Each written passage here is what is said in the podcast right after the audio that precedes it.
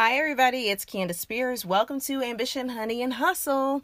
All right, so today we're going to talk about how when you waste time and you really don't push forward for the bigger impact that you should be making, how you really kind of screw it up for not just yourself, but for other people too.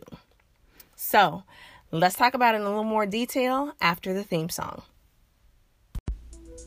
So, the big question is this How do we ambitious professionals avoid the slow moving career, take control of our time, and get paid for two things? Doing what excites us and making an impact bigger than anyone ever thought was possible.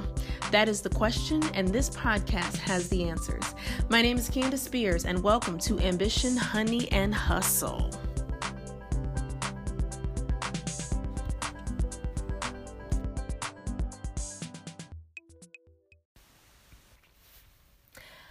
I'm remembering when I joined GE's IT leadership program. The program was a two year rotational program. We would rotate roles every six months, and it really was a heavy investment in leadership experience. So, lots of learning opportunities, all that good stuff. When the program first kicked out, I went to three weeks of boot camp in Connecticut. I vividly remember there was so much mixed excitement about, oh, I'm in a new job. These are new people. I'm in Connecticut. Oh, all this stuff. Good, fun.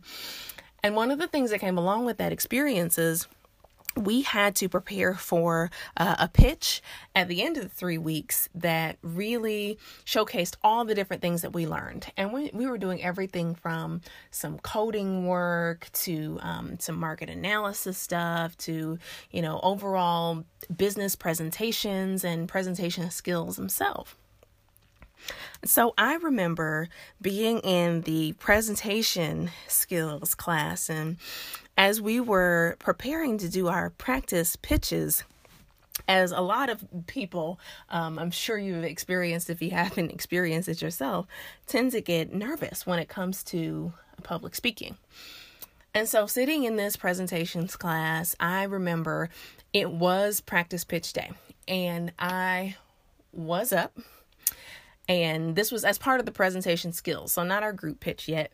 But i was up and i just recall you know getting getting prepared getting a little antsy in my chair. Um, fingers a little bit more fidgety than normal. And typically i don't have a problem getting up and speaking in front of people and all that good stuff but there is a bit of nervousness in uh, the preparation right before you actually get up there so I really wasn't the only one in the room. I mean, you could sense that there was a little bit of nail biting, a little bit of shifting all around the table. And at that moment, the instructor had given us some tips before we started going down the presentation path. And I just remember him saying, So think about this when you feel nervous for a presentation. Know that you are in that room, you are giving this presentation because you have something that the other person, the people in the audience, need to hear. You're there, you have something that they need to walk away with. And I just recall letting that sink in and thinking, oh, okay, all right, I, I can see this. I have something that I have to give to them, so let's just make this happen. All right, so I become next in line, and it feels like, you know, sometimes 30 seconds feels like an eternity, but I'm gonna venture maybe 30 seconds or so go by before I hear my name called. And so I stand up from my seat. I start to walk towards the front, trying to gather my confidence, feeling a little bit nervous, ready to rock it, trying to shake off the nervousness. And the first words come out of my mouth. And I just remember, okay, now this mental game is happening and I'm losing track of what I'm going to say next because I'm getting this mental headspace. People are looking at me. What's going on? I'm about to screw up. what's going on? And at that moment, the instructor's words came back to me. And they came back to me so hard. Like, Candace, you have something that these people that are listening to you need to get. You have something that they need to hear.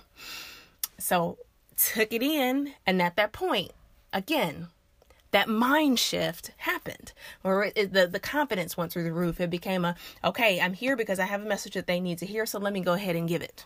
They need something from me. Let me give it to them. And that helped me get through the rest of the presentation that's something that i take with me today. Now thinking about that that same thing is true when we allow ourselves to stay in careers that limit and constrain our impact when we know that there is more for us to do. And same thing is true when when you know there's a bigger impact to chase and you don't do it because either you're scared or you don't feel competent or you let self-doubt creep in. If you think about it, what we're doing is depriving other people of the opportunity to receive and learn from our gifts, our skills, our talents, right? We all have something that we have to offer. But when we let those other factors come in and keep us from giving it to them, we not only miss an opportunity for ourselves, we miss an opportunity for others. And so, if you can think about that, you, your impact, your bigger impact to make, if you choose to allow yourself to be constrained, to allow yourself to not go forward, you're cheating some other people too.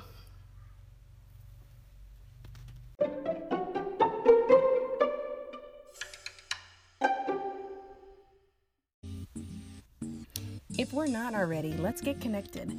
I tend to hang out on Instagram, and you can follow me at Candace Spears. If you follow me, drop me a DM and let me know that you're listening on the podcast. I've got some really awesome goodies for you. And right now, I've got the From Boredom to Career Fulfillment in Three Months video guide. So that might be of interest to you. Either way, I look forward to connecting with you very, very soon.